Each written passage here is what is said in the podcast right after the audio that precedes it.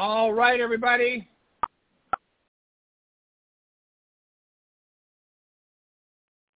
Sorry about that. All right, everybody. Rick here on this wonderful July 25th. Okay, so we are very fortunate today to have from the St. Rose office, James Bridgeford. Jim, if you could just hit *6 on your phone, and then we'll be able to hear you because I've already muted everybody. And you're going to hear that bell, ding, ding, ding, going off the whole time because people are going to keep joining. So hit *6, and then let me know when you've done that. All right. Here he is. Should be good to go. All right.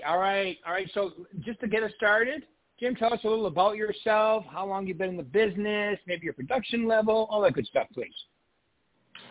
Yeah, absolutely. So I've been in the business. August 1st will be 2 years that I've been affiliated with the St. Rose office. Came from a background of gaming, casino gaming, where I was a director of field service,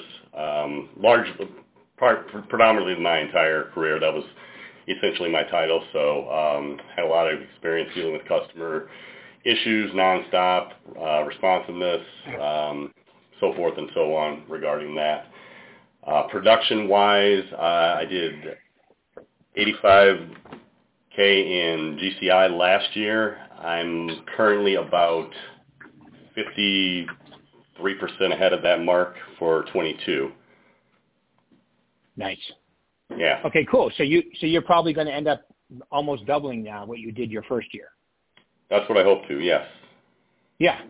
So from 85 to probably a 170, 180. Okay, that's good income. I don't know what you made before, but that's good income in this world, especially when you can play golf once in a while and have control of your schedule, right? Yeah, absolutely. That's been a tremendous just change from the corporate environment that I was used to for so many years. However, I did try to adopt that mindset upon starting here at the branch. I treated it like a job where I had to be here between these four walls every day. Right. Tell us a little about that. So, what kind of hours did you put in at your old job per week, would you say? Well, unfortunately, I guess the slot machine side of gaming is one where they like to get all of their work done early before the guests come down from waking up and start to play. So they want you off the floor. So anyway, I would be one of the positions I had most recently was where I had to be there at 5:00. So I would wake up at 3:30, get dressed to be in the office by 5:00. So getting here by 8:00. 7:38 didn't really pose a challenge to me. And, again, I wanted to be able to get in, practice scripts, do a little role playing, and then be able to get on the phones by 7:45, 8:00 each day. Nice. Yeah. Perfect. Okay, good. So you took that this is a real job mentality, start at a certain time, get a certain amount of things done, and then it's obviously worked for you too, right? It sounds good. It has. Yeah, it just allowed me to as I've been told by multiple people, that the lion's share of your most productive prospecting work takes place in AM hours. So wanted to take advantage of that, and then do any contact maintenance and database cleanup, that type of thing after you get that initial wave of prospecting in the morning hours. Yeah, and you spend time at you go to the prospecting events that we have. You also have spent time at the Success Center. So that obviously give you a little bit of, what to say, how to say it, role-playing, all that good stuff, right? Yeah. I took advantage of the role-playing we do here. Initially we're doing it here at 8:30 every day at the office, and then the Success Center, which has been backed up to 11 now. But, yeah, I used to take advantage of that as well, and really just being around the office, I felt initially in my first year was invaluable, hearing the jargon that other agents are using, the different situations that they come into contact with, different nuances of each deal, really helps me to understand, that a different side of the business that I wouldn't have been exposed to had I not been around here. Right. Yeah, I think that exposure. You came out of the gates hot and you did well. I mean, that's a really good first year, and then you're on a really good pace for your second year too. Treating it like a business. Well, I'm sure you know, you've seen other people not treat it like that, haven't you?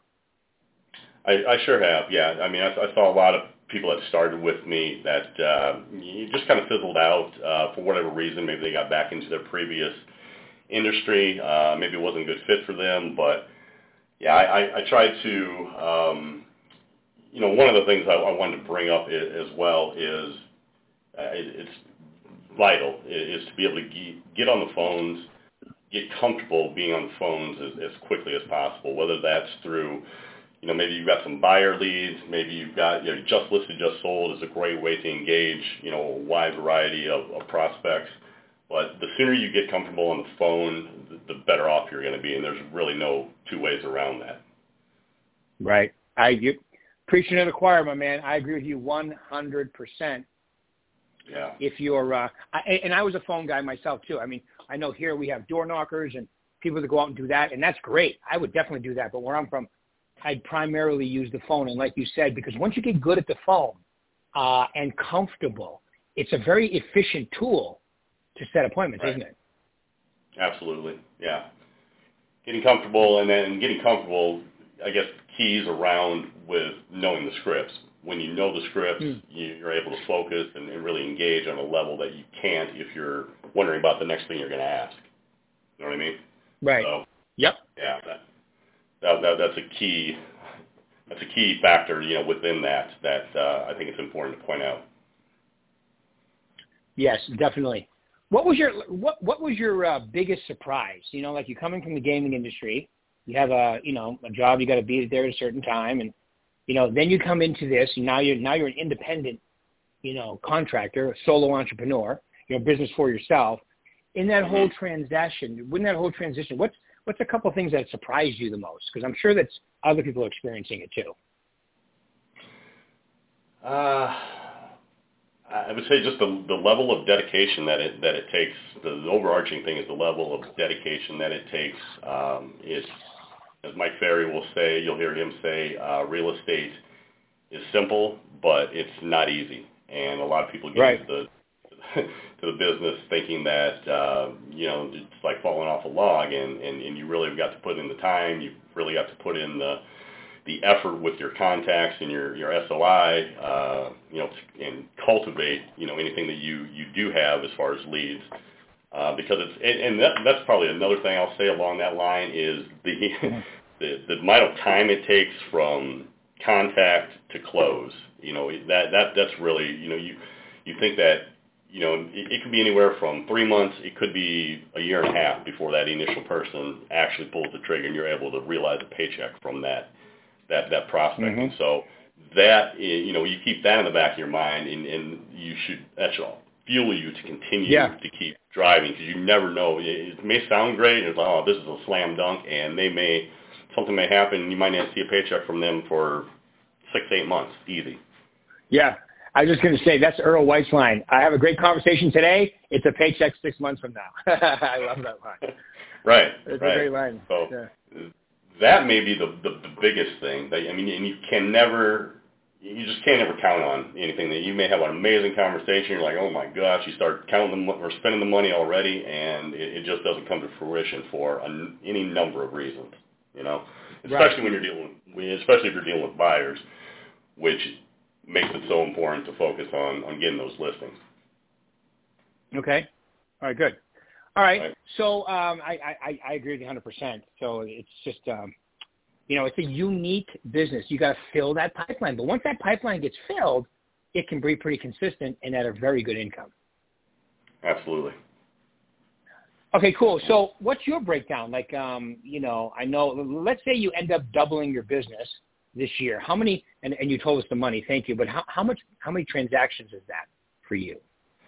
That would be 16 or 18. And I'm counting... Okay. I'm basically talking 2023 right now, because 22 is, you know, we're coming up on the end of that, and so I'm basically counting 23 numbers right now. I would like to 18 or 20 transactions is what that would look like for me. Okay, all right, good. And what is your breakdown right now? 50% listings, 40% listings versus buyers. How does that break down for you? Listing sold versus buyer sale. No, mine is more like, it's probably in the area of 35-40% listings to buyers. I've had an opportunity to work with quite a few buyers, and I've learned a ton through that experience. I love helping buyers and working with buyers. It's a completely different animal in terms of working with buyers versus listings, but I don't think that you should shouldn't deter yourself from working with buyers. No. Of course not. No, absolutely not. Because that will hopefully, if you take good care of them down the road, that can turn into additional business. But I agree 100%. What's that? So 35-65 is a good ratio in in this type of market because it's moving, right? Right. And the longer you're in the business, remember you're in your second year. The longer in your business, that'll revert. Like when you've been in the business like 10 years, it'll probably be the exact opposite because now you have a sphere like you just mentioned, and you'll be listing the people that you sold houses to. So you're building that pipeline as we speak, which is a really so it's good. It's excellent that you came out of the gate as hot as you did, and you're doing as well. And like when I did the panel downstairs that day, it was very very awesome to hear everybody's answers, including yours, because everybody does it a little different too. So there is no right and wrong way. There's just more efficient, more effective ways. I mean, there are people that make a lot of money as buyer agents, a lot of money. I know a couple of them in particular. So absolutely. However you want to do it is what's good. Now, you mentioned Mike Ferry. Did you end up going to the retreat last week for a few days or the whole thing? Yeah, I sure did. I did the bonus day on Monday, and was there all the way through Friday. There were quite a few St. Rose agents there as well, which was great to see, and got a lot out of it. Oh, yeah. I did wind up signing up for the one-on-one coaching, which I think is... Good for you. Yeah, so anybody that really wants to take their business to the next level, it seems like all of the top performers, the more successful agents here at the office, for them it seems like, the feedback is like, this is a no-brainer if you really want to go to the next level. The cost is basically the equivalent of one smaller deal, and it could lead to God knows what.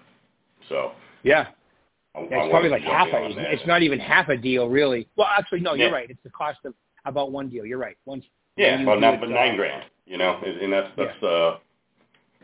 so for the year. To me, it seemed like a great way to invest in myself, and it's not just the accountability, with the coach getting on your ass every, week it is or whether the calls come in, but I believe it's the insight, the little tidbits of information, different ways to handle objections from the best within that organization, and that trickles down. So that's really what I feel the value is. Yep. Yep. Awesome. No, I think that's a wise decision, the accountability, and even as I've told Mark here, people take coaching more seriously when they're paying for it. You just can't help it; it's just part of the gig.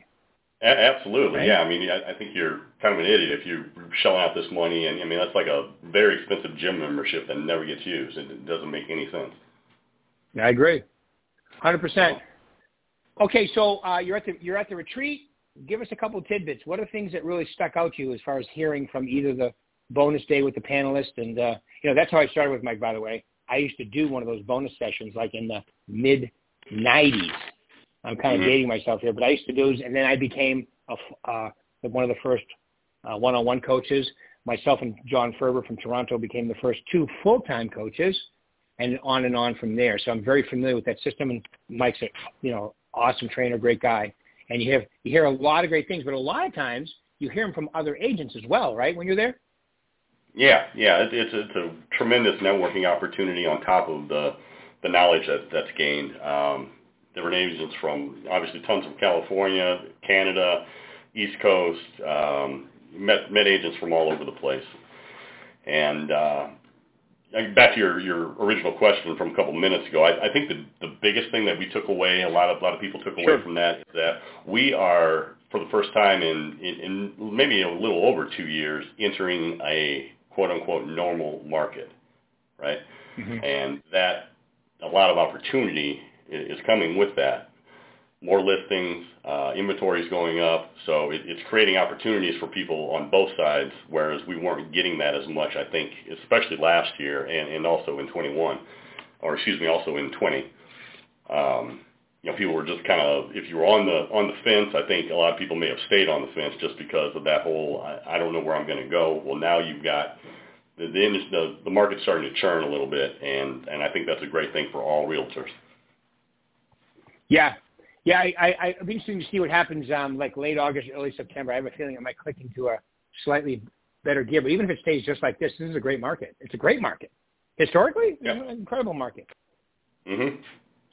Yeah. Yeah, I remember, James, like the late 80s, early 90s, this was my mantra. I take 3 listings, I have 1 sale. So if I wanted 3 closings in a month, I took 9 listings. That's mm-hmm. how incredibly, it was like I would be the version of 2007, 8, 9, right? So, yeah, so every market has its intricacies that you just can't ignore and follow. The last 2 years, well, think about this. You've been in real estate in the 2 best years in the history of real estate, basically. Yeah, right. so, but it's good to hear that you're willing to, and I would be excited, especially if you're willing to follow some of the stuff with the Mike Ferry system and other things. It'll be an incredible market for you because a lot of people will leave the business then, just because it becomes even more work, more dedication, yeah. Like you said. Yeah, that was another thing that, Mike said, or one of his speakers said that we're going to skim a lot of the non-performers, the people that are just kind of mailing it in out of the industry. It's swelled to a point of additional competition, but now that things are starting to normalize, you're going to get a lot of those people that really don't want to put in the time and the effort and hit those goals. They're going to see them go away. Yeah. No, it's true. The people that are skimming because the market's incredible and, you can produce condensation on a mirror and have a pulse and you can do okay in real estate, but that's changing, yeah. Just like I remember when I was coaching Leslie Carver when I was at Mike Ferry, she changed from traditional into REOs and then short sales and then back mm-hmm. again. So it's great to be at the cutting edge when you can see. You can't always guess what's going to happen, but the numbers usually have the answer, right? Absolutely. Yeah. Absolutely. You sound like you're a bit analytical. Would that be accurate? I am. I'm a driver with analytical flair, I guess, if you will. Yeah, the book would call that your secondary is analytical, your primary is driving. Secondary. I know exactly what you mean. Yeah. Yep. No, that's cool. Yeah. So that's great. So, if we're talking to an agent like yourself who's just getting into the business and uh-huh. wants to come out of the gate hot, give them what are your 3 best pieces of advice? And if you want to add another one, you can, but at least 3 pieces of advice you'd give them to focus on right from the get-go. Right from the get-go, get yourself into the office. As I said a few minutes ago, be around those agents that are in the know, that are doing a lot of deals. Talk to them, go out to lunch with them, and try to gain any insight that you can from them. Number 2, I would say, as I said again, role-playing and getting on the phones as quickly as possible. The sooner you get comfortable with being on the phone in any capacity, the easier it's going to be to make those more difficult calls, such as the expireds, for sale by owners and so forth.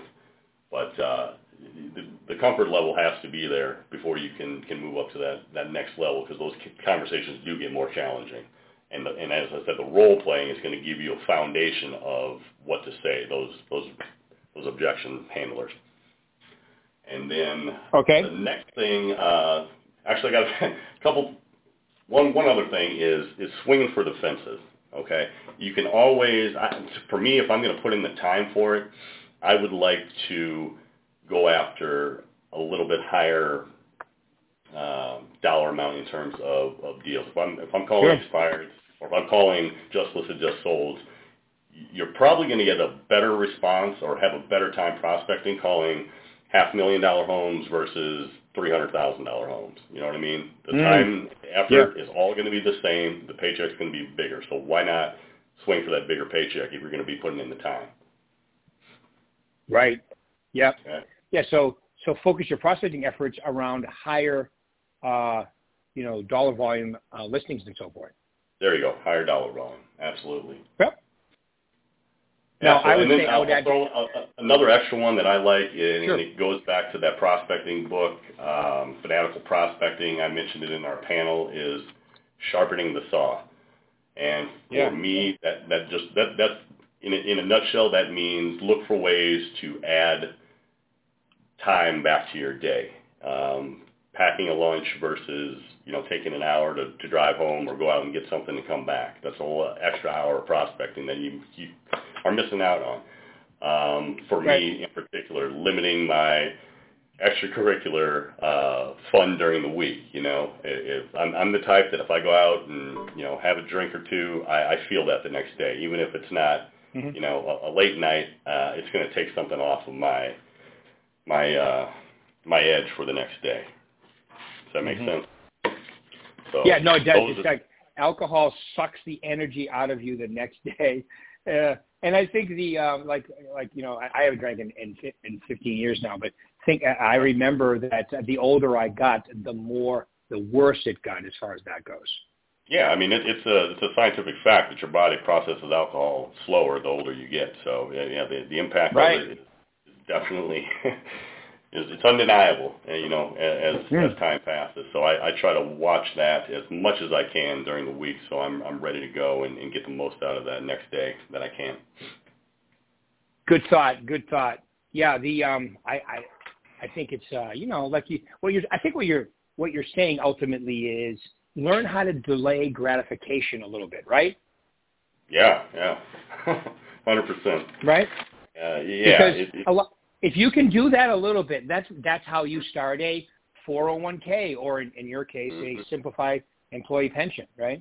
You guys, you can as an independent contractor, you can do a SEP, and a SEP is amazing to save money in, but you can't spend all the money you make, and you got to pay your taxes. And so if you take that delay gratification right down the line, you can do this business and really do well. Unfortunately, some people have a hard time with that. Yeah, and it can be tough, just depending on your lifestyle, your friends, and what they have going on. I put a star next to one of these points. It was pandemic lessons learned from the ferry training, and it says exactly that. Killer of high productivity is celebrating. The fastest way to slow production down is comparison. Okay? Comparison is the thief of joy, and I think Roosevelt said that. Yep. Yeah, killer of high productivity is celebrating. Yep, I agree. I mean, you can celebrate a little bit, but you got to, take a vacation, do something. But if you're constantly celebrating, like every day wins, you're not going to have eventually it's going to catch up with you, and you're not going to have the same energy, enthusiasm, and so forth to carry it too. So great points. Momentum. Same point is momentum works both ways. Momentum and bad momentum. That was another takeaway that I had last week. In some of these, I can't remember where I put it, but it's in here somewhere. Yeah, no, it's so true. Like when you're eating right, and then your body goes down, that momentum carries you down to the right way. But when you're eating wrong, your momentum carries you up to the wrong way. And either way, it takes time to get back, right? Absolutely. That's such a great lesson, too. I really like the delayed gratification one, too, because as people in the world, in this world today, that's not done very well. But it's really nowhere near as hard as it seems.